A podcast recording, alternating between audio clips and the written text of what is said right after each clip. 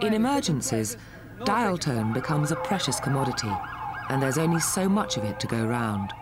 When the uh, first tower collapsed, we felt that this required a uh, code blue, as we would call it, alert here.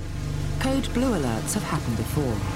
Hurricanes, floods, and other natural disasters can trigger them. You stop doing day to day kinds of activities within the switching machines.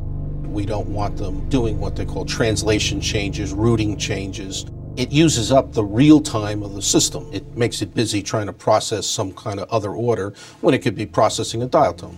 If we just allow all the call attempts that are going across the network to hit New York City, there'll be no circuits available for people trying to call out of the area. And perhaps even more critically, there would not be circuits available for people to dial 911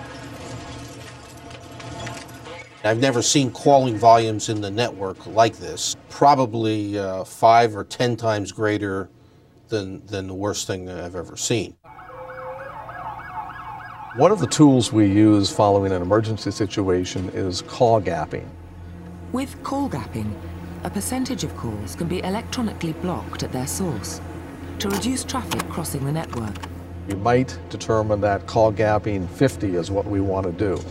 The shift manager will indicate what level he or she wants the call gapping set at, and a few quick keystrokes, and the call gapping takes effect. 50% of the call attempts would be stopped at the originating switch. Due to an emergency in the area you are calling, your call cannot be completed at this time. Millions of callers may end up frustrated or confused by what they hear. It might be a busy signal or a pre-recorded message.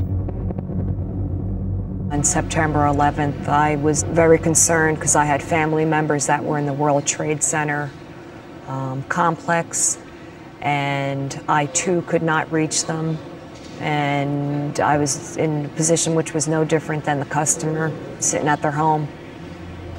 The call gapping that was implemented would have also controlled my calls when I made them from here also. I tried three, three phone calls from here and that was all.